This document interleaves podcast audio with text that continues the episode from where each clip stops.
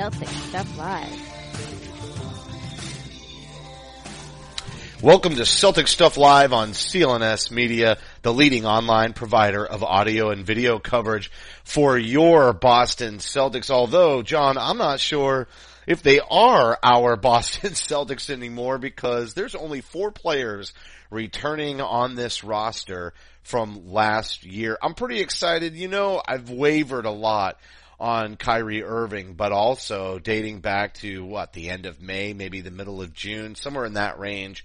I expressed to you similar concerns that I had last year with Kelly Olynyk, only this year with Isaiah Thomas's hip. And yes, we talked about it last week. A lot of damage done to Isaiah's, I want to, not his reputation, but leading into this coming season.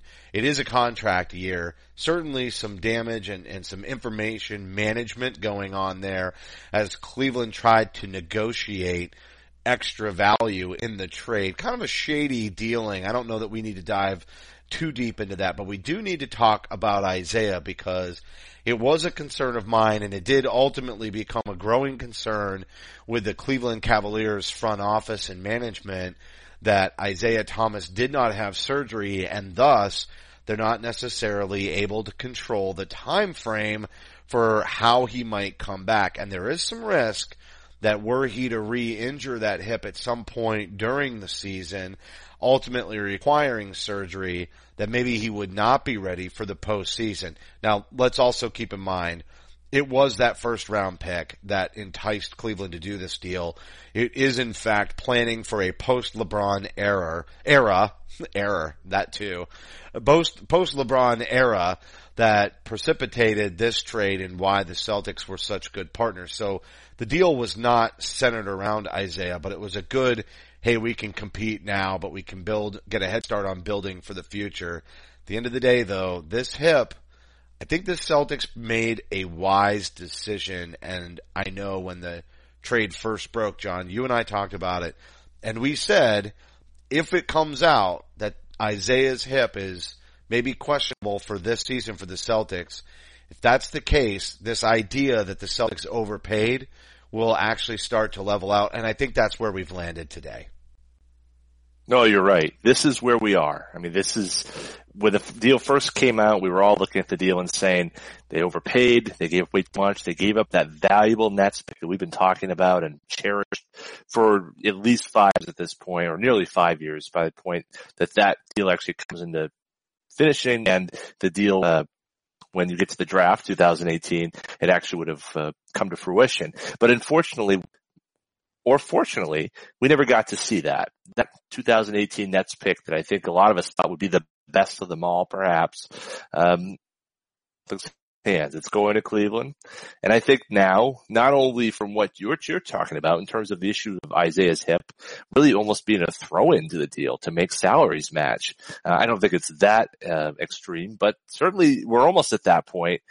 And you take that contract, you take the fact he's got the hip, and with all the other assets in there, Crowder's unbelievable contract, the Nets pick, uh, you know, even Zizic, those are three really valuable or, or decent to really valuable assets that Cleveland was able to get out of the deal.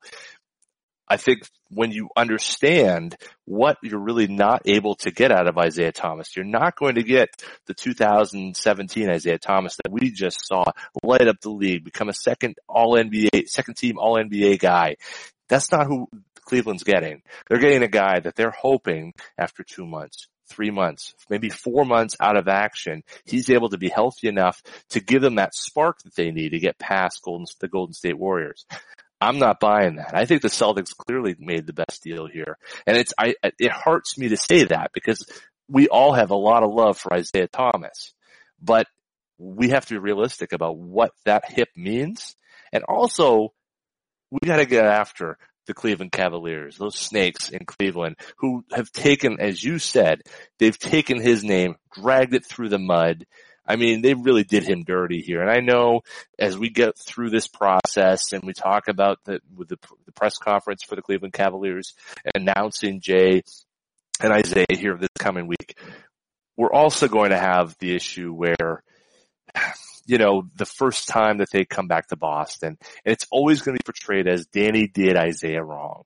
And it's, there's no question that there's a, a break in trust perhaps, but this is a business. Isaiah knows that. Danny knows that. And unfortunately, you can't always play with your heart. You gotta play with your head. And Danny made the best deal for his head. And I think the Celtics fans in time certainly will agree as hard as it is to understand here just a week after the trade comes, goes down. Yeah, absolutely. They made the right move. And in, every cliche in the world and every radio station has said it. We might as well reiterate it. At the end of the day, if you're getting the best player in the trade, you won the trade. And that's the case here, despite the fact that the Celtics div, did give up quite a lot. But Kyrie Irving is three years younger. He's got an extra year on his contract. It's cost controlled. It fits the Celtics timeline, as we've heard them say over and over. And Kyrie Irving is a fantastic player. I was surprised at just how intelligent and thoughtful he came across when he went up on stage during the press conference that the Celtics had to announce not only he, but Gordon Hayward's addition to the roster. It almost makes you think that the Celtics were waiting for this deal to get consummated before they put Gordon up in front of everybody. At the same time, I understand the conference call and the fact that now is actually when Gordon was moving his family in. So it might have just been coincidental. I know there's some thoughts out there that maybe this had been planned out all along. We know that discussions are always ongoing in the NBA. It's never static or immediate. It's been foundation laid over many, many, many months. I don't know that the Celtics felt like this one was the front runner. I think there were players like Jimmy Butler and Paul George that were clearly much more anticipated as players that they would deal for over a Kyrie Irving. But at the same time, you get this uh, scenario where the the opportunity arose. Obviously, Kyrie forced that scenario, I don't know how I feel about that, and he didn't really answer any of those LeBron questions. He kind of just, yeah, well, you know, it's not what I'm about. You know, it's not my reality. Really talked a lot about being based in reality, but really didn't describe his reality very well. and I under- reality. What yeah. the hell was he talking about, man? It's just flat no Earth idea. reality. I don't know. And, and, and honestly, once the trade went through, all of the flat Earth uh, tweets that went out was amusing to me. You know, I have, you know, an opinion on that. At the end of the day, we watch this team because of the basketball that's played on the court. It doesn't really matter if he is messing with somebody about flat earth, which is your theory, or if he actually believes that the earth might be flat.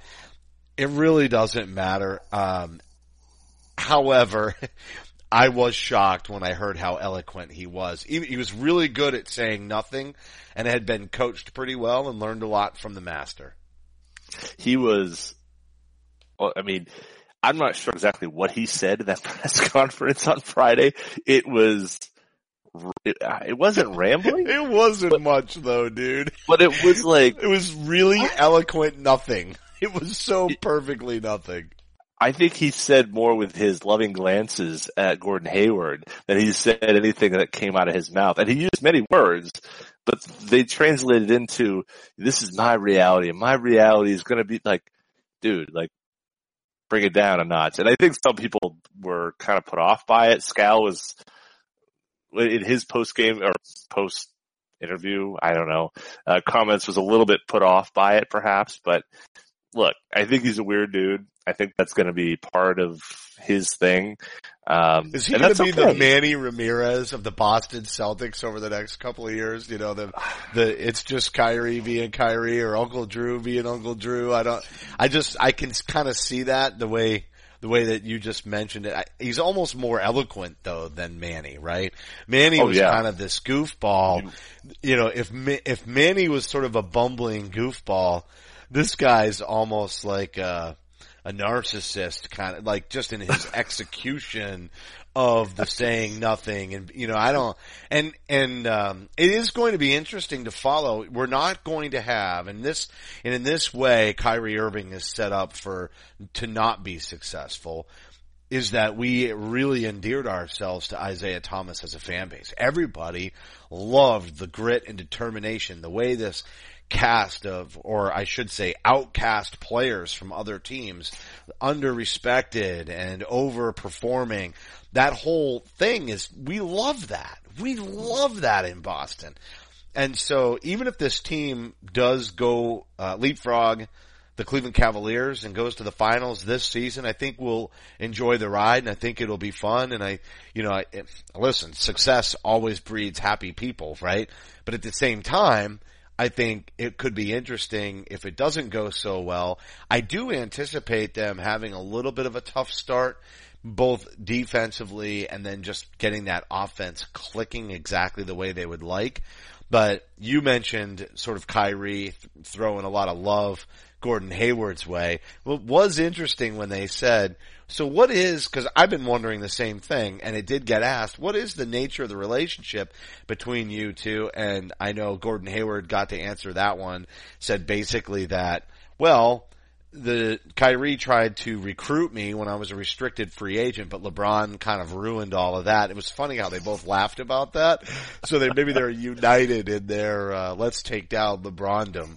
But at the end of the day, with that, with those two, I think there's more to that story, and chemistry is everything. So maybe these two players will prove me wrong, and they won't have that traditional, you know, the annual Brad Stevens stutter start that happens at the beginning of, uh, well, happens in, you know, November of every season. It just seems like, ah, they're underperforming and then they, they pour on the Jets. I wish I had that much confidence. I don't. I don't have any such confidence. I mean, this is. I think we're. This is going to be the stutter, the stutteriest of steps. Maybe. Um, I think this is going to be the hardest one we've dealt with, honestly, because the the expectations are sky high, and we have a bench of guys who are 19, 20, 21, 22 years old. Uh, it's it's next to them. I mean, aside from I think Aron Baynes, who we can all agree probably is going to be uh, the bench guy at this point. yeah, but like you can give Marcus Morris some love there too. I mean, the only Maybe. real issue is the starting lineup, and there's going to be a lot of more debate. I think I'm actually coming around now that Jae Crowder is not on this roster to Aron Baynes starting or being in the starting lineup, and uh, I think Jaylen Brown is still in there mostly because there's nobody to to facilitate the offense on the second unit, if not Marcus Smart. But really, Marcus is the one that deserves to be in the starting lineup. I just don't think it works the way this roster is constituted. But if you take the starting five, we'll throw in one of those 21 year olds, like you said, and we're going to have Baynes. You still got Marcus Smart and Marcus Morris that are on the bench to steady that second unit. So yes, they're young, but they're pretty much going seven deep with veteran ability. Now it's the eight, the nine, the ten, that part of the rotation, and if somebody gets injured, that really causes concern. But I think as it has been every season, how do they get scoring out of that second unit? The one benefit here is they have somebody in Kyrie Irving that can create offense the way Isaiah Thomas did last year, and they also still have Gordon Hayward, they could stagger those two until the fourth quarter where they play them side by side for the last 10 and try to dominate the opposition to a win. That's certainly something that I think that they can do. It could be a recipe for success in keeping that second unit stabilized, really only being out there for a little bit. Maybe it's, uh, Jayson Tatum who steadies the handoff between Irving and Hayward you know, in that second quarter, because that's really what we're talking about. Sometimes it's the end of the third quarter, beginning of the fourth, but really where they always dug themselves a hole was in that second quarter. And I don't think, I know everybody wants to make a big deal about the defense being a drop off, but if you look at this roster last year, they weren't good defensively. It was a question mark all year. Were it not for Isaiah Thomas's excellent offensive outbursts, that team would have been in serious trouble and certainly would not have taken the Eastern Conference. No, and, and I think that that's that's part of the issue. I think is that defensively, uh, they, they're going to be a sieve. I, I think in part, at least to start, in part to start.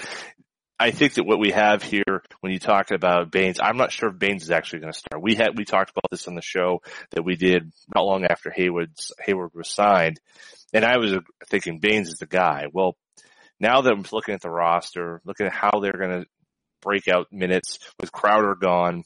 I think Morris is the guy that actually fills that four spot. I think I think they are going to go Horford the five. Um, Zach Lowe kind of alluded to it in his comments, uh, his his post that came just before everything finally got settled with the Kyrie deal. And uh, Nate Duncan actually similarly said he that he had heard the same thing that probably Horford will get the the five spot, which I think is fine. I think it actually allows him to match up pretty well with a team like perhaps Washington. Uh, put the Morris twins on each other. Put uh, Horford on um, Gortat, the Polish hammer, and then you've got your three wings to kind of throw at them. I think that works out pretty well and then it allows you to kind of maintain some balance without that third, you know, legit center sized guy. Um, if it's not Bogut who's signed for that 15th roster spot, who will it be? And if if it's more likely, it's going to be somebody who's probably in a six eight, six nine, six ten range, a real power forward type. And they have a handful of those. So you really have only two guys on your roster, Baynes and Horford, who are legit centers. I'm not sure that Theis is in that mix. It seems like he's more of a power forward as well. So I think that we're probably have a situation as as the Celtics maybe move on that may change. But I think initially right now, Baynes is the five for the second unit, Horford's the five for the first unit, and they're gonna have to mix and match.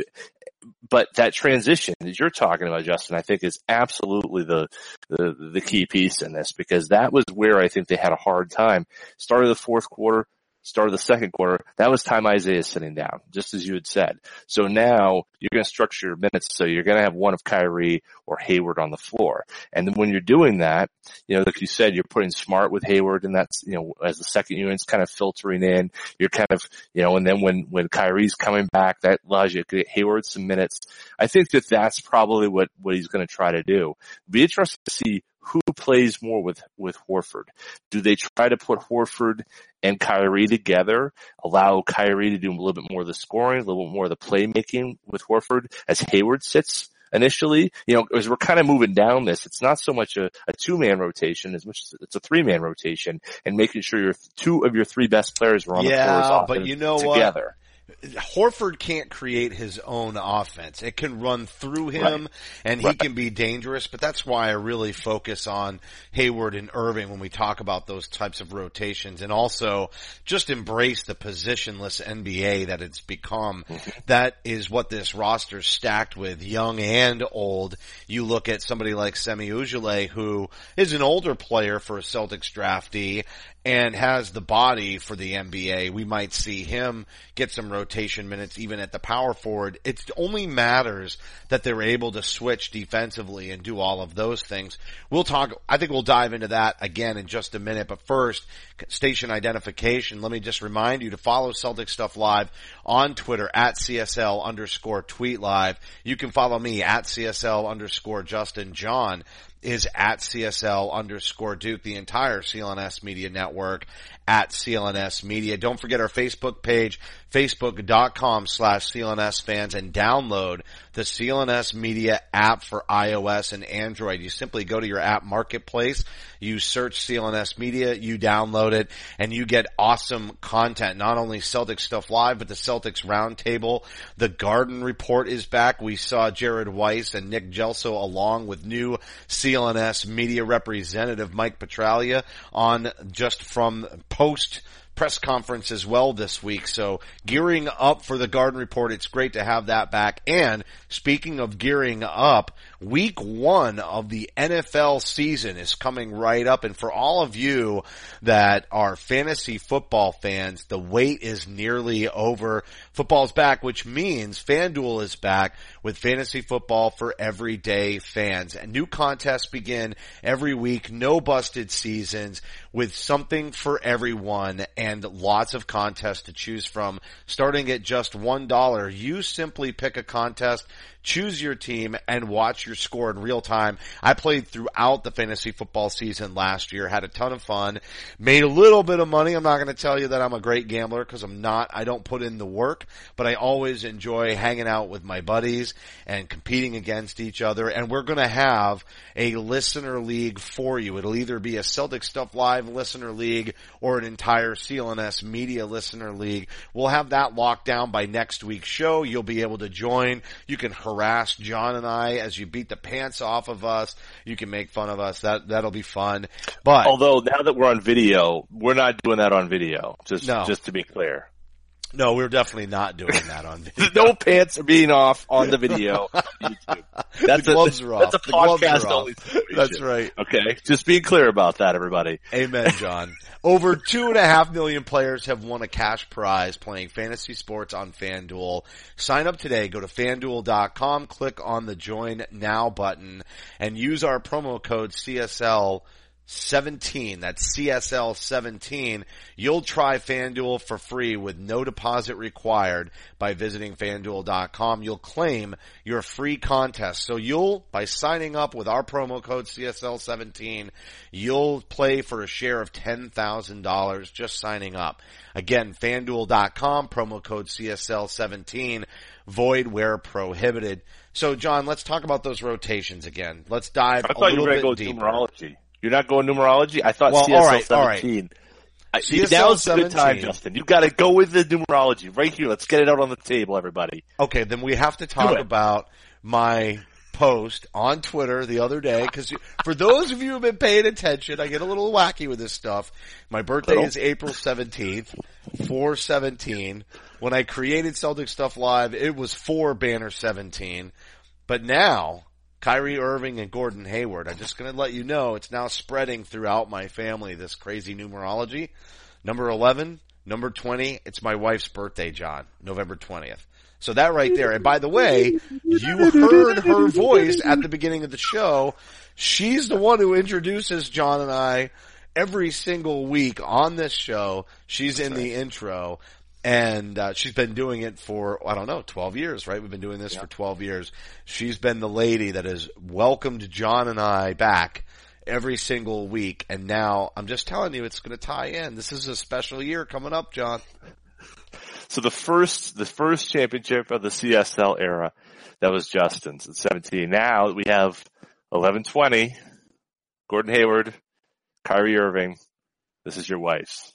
This is pretty big. I, I, I will, I will say if we want to kind of go on to this, 18 is kind of like my wife's number. So uh, maybe this is the year for the women. Mm. Celtic Stuff Live. It's the year of the woman in Celtic Stuff Live history here. And we got 1120, we got number 18, banner 18.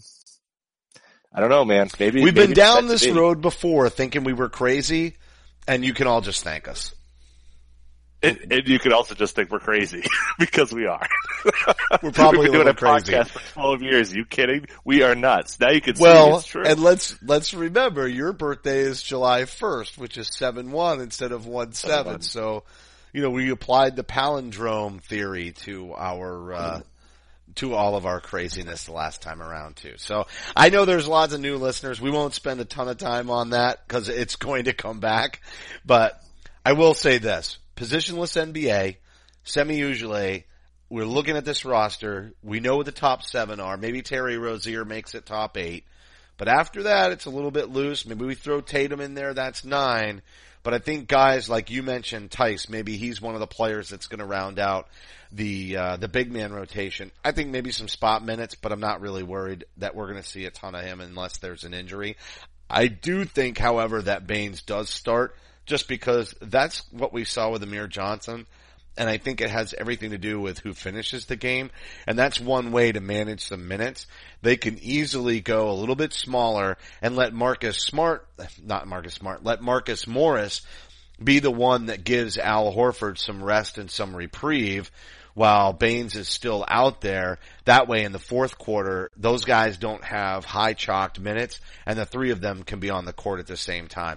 Everything else can be the hot hand. I expect to see We talk about the starting lineup being less important than who finishes the game. We've heard that a thousand times. I think it's definitely Marcus Smart, Kyrie Irving working off the ball, Gordon Hayward, and then I think we'll probably see Marcus Morris and Al Horford. That's what I think will be the five players on the court to end most games. I think you're right. I think that's absolutely the, the five they'll go with. I think it's, it is interesting that 10th rotation spot. We know that Brad, the first half of the year for him is all about experimentation. It's about trying to figure out what works, what doesn't work, what pieces fit, where do they fit. Uh, probably the, the biggest, the best example of that is the David Lee experiment, which failed miserably, but you can't say he didn't try. So now we've got a roster of and I guess, you know, I look at after you get to Irving, Brown, Hayward, Morris, Horford, that's four of the five that are vets, right?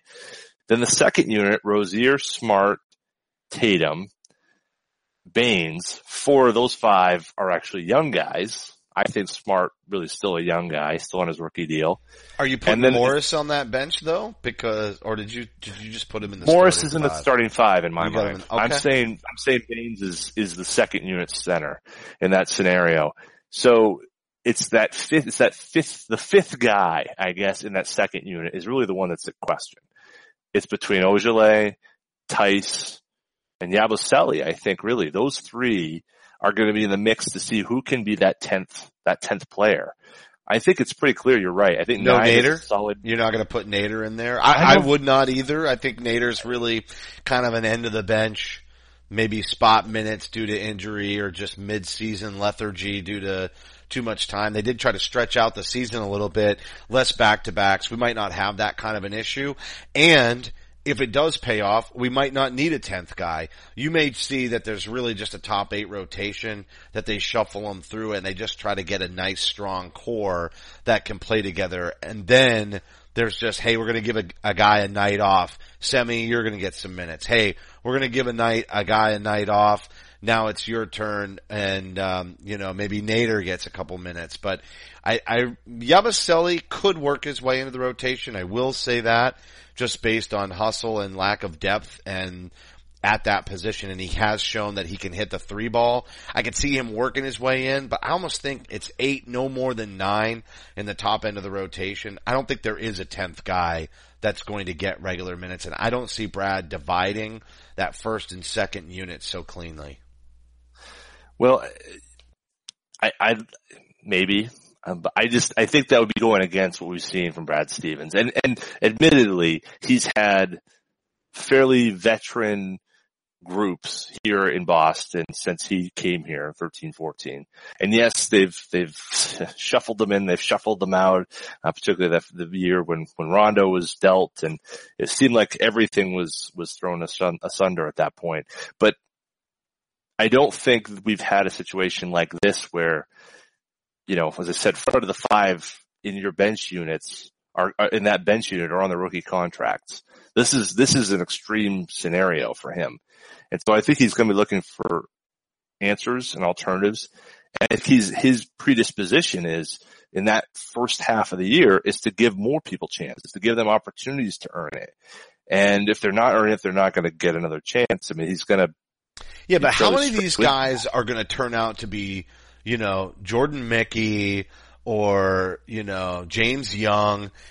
There's a lot of players that you've got slotted in that 10, 11, 12 spot that haven't played a lick of minutes in front of the Boston crowd, right? That's Not right. a That's lick right. of minutes. We've got, we've got plenty of depth here that could be James Young, Jordan Mickey. They could be lighting it up uh, you know, with the call up to Maine and the D League with the Red Claws, we could see them lighting it up and then just not be able to provide that level of consistency in the rotation. And look, another reason why you get a younger team is so that they can play these kinds of extended minutes. I mean, I don't think they want to wear anybody down, but let's face it, these aren't your Paul Pierce, Kevin Garnett, Ray Allen years where they had Leon Powe and Rondo and Perk trying to play some extended minutes to be able to keep those guys rested, right? this is different. We have guys that are 25, 27. The only person whose minutes should really be heavily managed on a night in, night out basis is Al Horford. And I think that's exactly what we'll see. And I think part of the reason that Marcus Smart will finish games is so that when Kyrie, so that Kyrie can work off the ball and that those extended minutes aren't just killing him as a ball dominant guard because that's where I think you can run into trouble. Everybody else can play off ball. There's a lot of not necessarily I don't want to say lack of hustle, but it's not like this is a rebounding group. You just described the fact that defensively they're going to be a little bit of a sieve and it's going to take them a while to get that down. And then we'll just add to that the fact that today's NBA is just not a lot of running around. Think about how many sets last year were four guys standing out on the arc while Isaiah Thomas created offense. Do you think those other guys were suffering from those extended minutes? Probably not. And I think we will still see that inverted offense and hopefully really, not hopefully, but the player that's most likely to, to, for that to be detrimental would be Kyrie Irving the same way it was detrimental to Isaiah Thomas last season. But having Hayward who can knock down open shots. If more Celtics players could have hit the three ball, and there was a nice uptick last year, but if we can get to a point where it's a respectable or even slightly above average three point percentage from this club, and including some of the big man minutes, that will go a long way to increasing durability of Kyrie Irving and also Marcus Smart. And I think that top eight or nine players we're going to see heavy, heavy minutes for those guys. Yeah, I, I, I don't, I won't belabor the point because I think we can go probably keep going with it. I just, I don't see that that's Brad's MO. I think Brad wants to play a lot of guys. I think he wants to give a lot of people opportunity. There's not a lot of separation there, particularly on that, as you said, 9, 10, 11, 12th guy. Uh, I don't, I mean, I think there's times when Tatum isn't going to get a chance to get in there. Um, Rozier is, you know, he has to earn that. Smart has to earn that. And I'd love to see Smart be part of that closing but he's got to start to hit those shots that he can't be a guy who is, you know, where the ball stops. Now he could be the one guy who doesn't shoot. And if you could have four shooters and, and, and one Marcus Smart and make it work. But hold on, just think about game. that. What's the alternative? The alternative is Brown. that you have Jaylen Brown out there who's basically Rozier. also got the same question. Maybe Rozier. I could see the Rozier statement there if he's hit a hot streak and he's knocking down those shots and they do want the ball in Kyrie Irving's hands, I could see that as a threat. But outside of that, Marcus Smart can facilitate the offense and he's going to be the best defender on this team next season. Right. And there's no debate about that. And you That's just, on a team that know. can't play defense right. and, exactly. and so the alternative outside of Rozier, that's still an offensive statement and offense isn't going to be their struggle. The only other person is Jaylen Brown and yes, he might be longer and you know, a little bit more athletic in his defensive ability, but at the end of the day, Marcus Smart's going to start getting calls next year, hopefully. Um, and if that starts to happen and he steps into this defender role, he's the guy you really want out there, even if he still doesn't have a three ball. and, and if he doesn't have a three ball, his contract comes at a bargain at the end of the season. Right. And this is, we are a pro Marcus Smart group here. So admittedly, hugely, we're hugely we, pro Marcus Smart. We, we appreciate what Marcus Smart does. If he can take that next Should I have said though, bigly? As a player, we're like, we're Bigley on Marcus We're Smart. bigly. Bigly, bigly. We're so Bigley in Marcus Smart. We love Marcus Smart. Um, I'm not going to go all the way there. Not going to go all the way there. No, you pretty much already did go there. you did it. I did. it. it's gonna be no. I'm not gonna do it anyway. So, uh, but but Marcus, Marcus, if Marcus can hit that shot at a 38%, hit that three pointer, that corner three at 38% clip, which he actually did. His corner threes actually were really good. His problem last year was that above the break three. If he could get that above the break three with a 30, 31, 32%, he'll be shooting near 40 next year. I mean, if you look at the numbers, the above the break number is where he struggles mightily. If he can get that worked out. That's because he doesn't take it from a consistent spot. And that's why the corner is so key. Yeah. I don't think he's figured out where he gets his shots from on the floor. He could really yeah. benefit from a Kyrie Irving presence, from a Gordon Hayward presence, outside of anything he learned from Isaiah Thomas. What other player that he's played with since the Celtics drafted him can show him how to work his offense do the different things that he does and just get to his spots instead of trying to take shots from any old place on the floor because that's really what I see as his biggest issue. Right. There's no consistency about where he likes to get the ball and that's going to destroy a man's confidence over the duration of a year and there's been no consistency about where he's played in the Celtics offense in the four years he's been here. There's that's, no really way to get to his spot because he doesn't have any way to carve out his spot. Last year was the exactly. most consistent though. Last year he did play yes. more heavily at guard. You know, that whole rotating him to the four or the five in weird scenarios or having him play the three. I think that experiment is largely over. And a lot of it had to do with his growth in the pick and roll and the willingness of Brad to play Isaiah off the ball, which was also a bit of an necessity, as we found. Look at what the banging of of having him the ball in his hands, always yeah. going to the rim. You know, had there been better shooters and more savvy playmakers on this roster to taking a little bit of that burden off of Isaiah, he might have been able to play the entire postseason. I don't know. I don't. I mean, you Three told times me this he is the, injured this, that. Three times I know. he injured it but he's got a congenital issue there too. So it was a ticking time bomb in part anyway, right? it's on the genitals. no, I didn't. I said congenital. Oh, dude. Stop it. YouTube, YouTube, watch yourself. Listen, this is what switching to video does. It just, you know, People, it, was, it was a nice little friendly audio podcast. Now we have video and it's off the hook. We don't even know what we're doing anymore. This is giving the keys to your 16 year old and be like, here you go. Here's the Corvette. Don't, don't scratch it. Hold on a second. 11. If we're Beavis and Butthead, who's Beavis? Yeah, I'm totally Beavis, right? And you're Butthead. Yeah, is that how it works? I'm definitely Butthead. Like, listen here, Butthead. yeah, listen here, Beavis. Yeah. Oh my god. okay, now let's oh torment oh you as to anybody who has to listen to this. and here's the other thing. All the millennials that are watching on YouTube, they're just like, what the hell are these nearly 40 or over 40 year old people doing talking about some show I don't even know about? It's Mike Judge. Mike Judge. Maybe that helps. Uh, Silicon Valley. Look it up. Anyway. So back to here. Um, Marcus Smart. Marcus Smart's the X factor in this, in this league, in this game, this, this team this year. I think he is the guy uh, if he can find a role and carve out a role as a, you know, a consistent 14 point, 12 to 14 point a night score, but adding the other stuff, this team can win 55, 60 games. I think. How many times have we said this though? Oh, this sounds exactly yes. like the conversation that we had in August and September of the last two seasons. Every year, and last year we were so convinced this is his breakout season. This is the year. You know, yeah. year number three. And don't forget, you know, he was injured. He didn't have a great off season before. And you know what? Last year he finally had the off season. He definitely tried to make his shooting form a little more compact, bring his gather up a little bit higher, and get into that. Maybe there's a little bit of a delay on that year three because of that first off season, uh, not being able to, to really get that work in.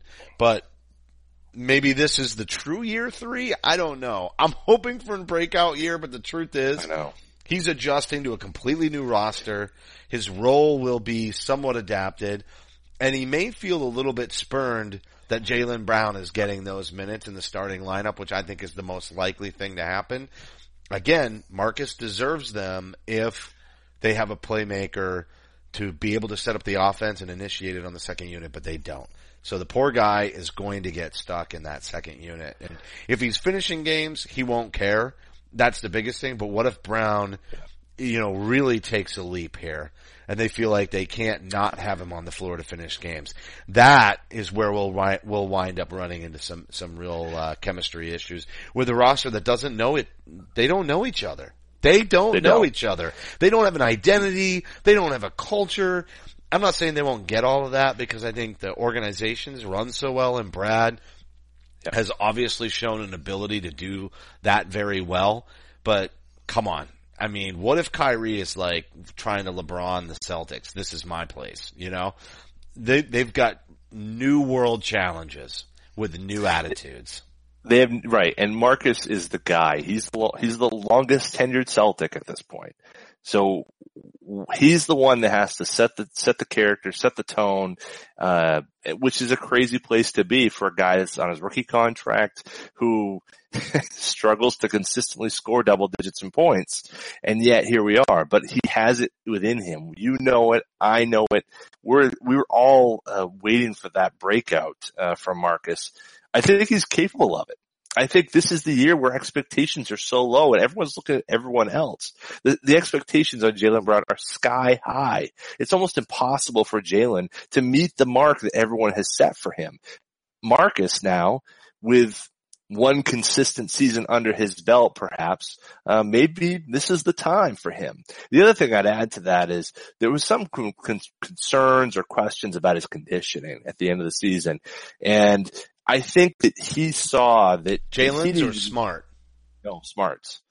Um, you know, looking a little heavy, playing a little heavy. Um, you know, there were points, there were some questions as whether or not he was hurt. Uh, again, nothing was ever said about what his injury was, but there were certainly instances where he's lined up with a, a Marcus Morris or a, um, you know, could be, you know, the, you know, sideshow Bob Lopez and he couldn't get by him you know, and those are the situations where if you can play positionless, positionless basketball, it's great if he can switch onto a big and prevent them from scoring in the post. But if he can't go on the other end and get by the big, then his value is really limited. And so that's where I'm, I'm looking at him really for more of the speed aspect of it. I'm not saying he's going to be Terry Rozier. I'm not looking for him to be Tito and, and on Snapchat and doing the dance and all the latest hip hop artists, but, but he's certainly got to be able to be a guy who can, who can get by the big when he's on a switch and can take advantage of that situation.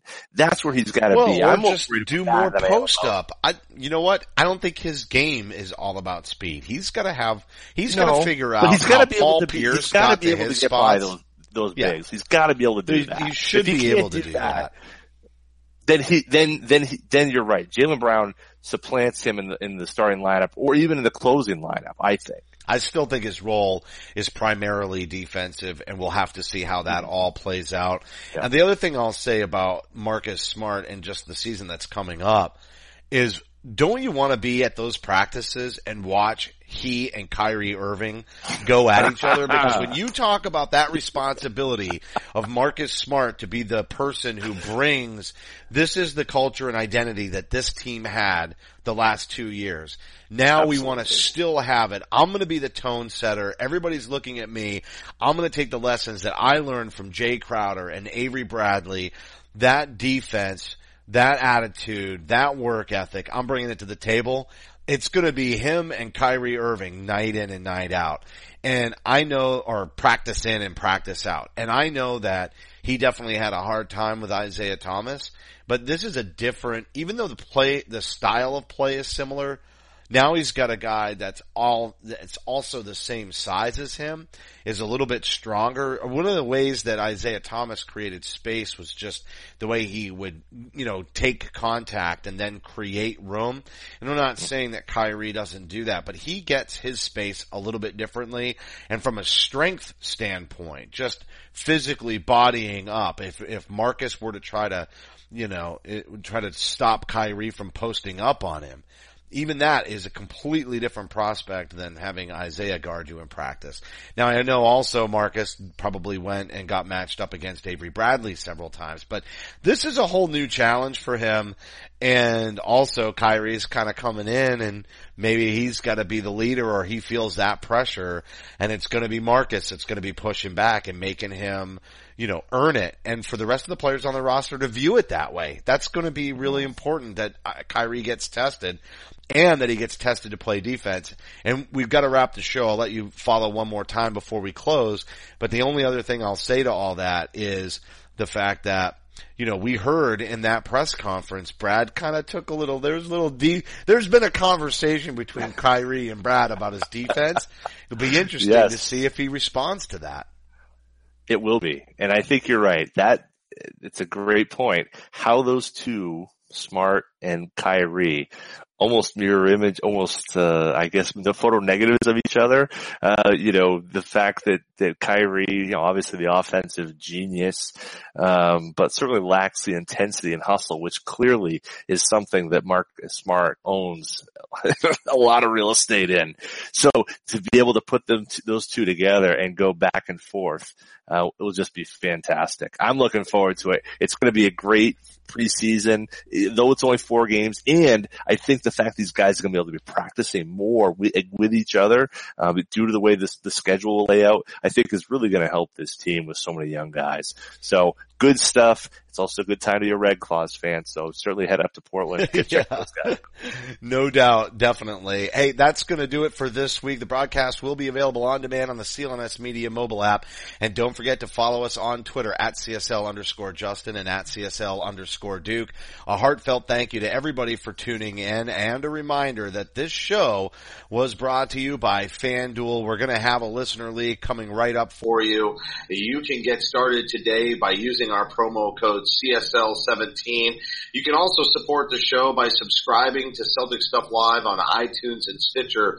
We'd love it if you gave us a rating and a review because your feedback is extremely important to us.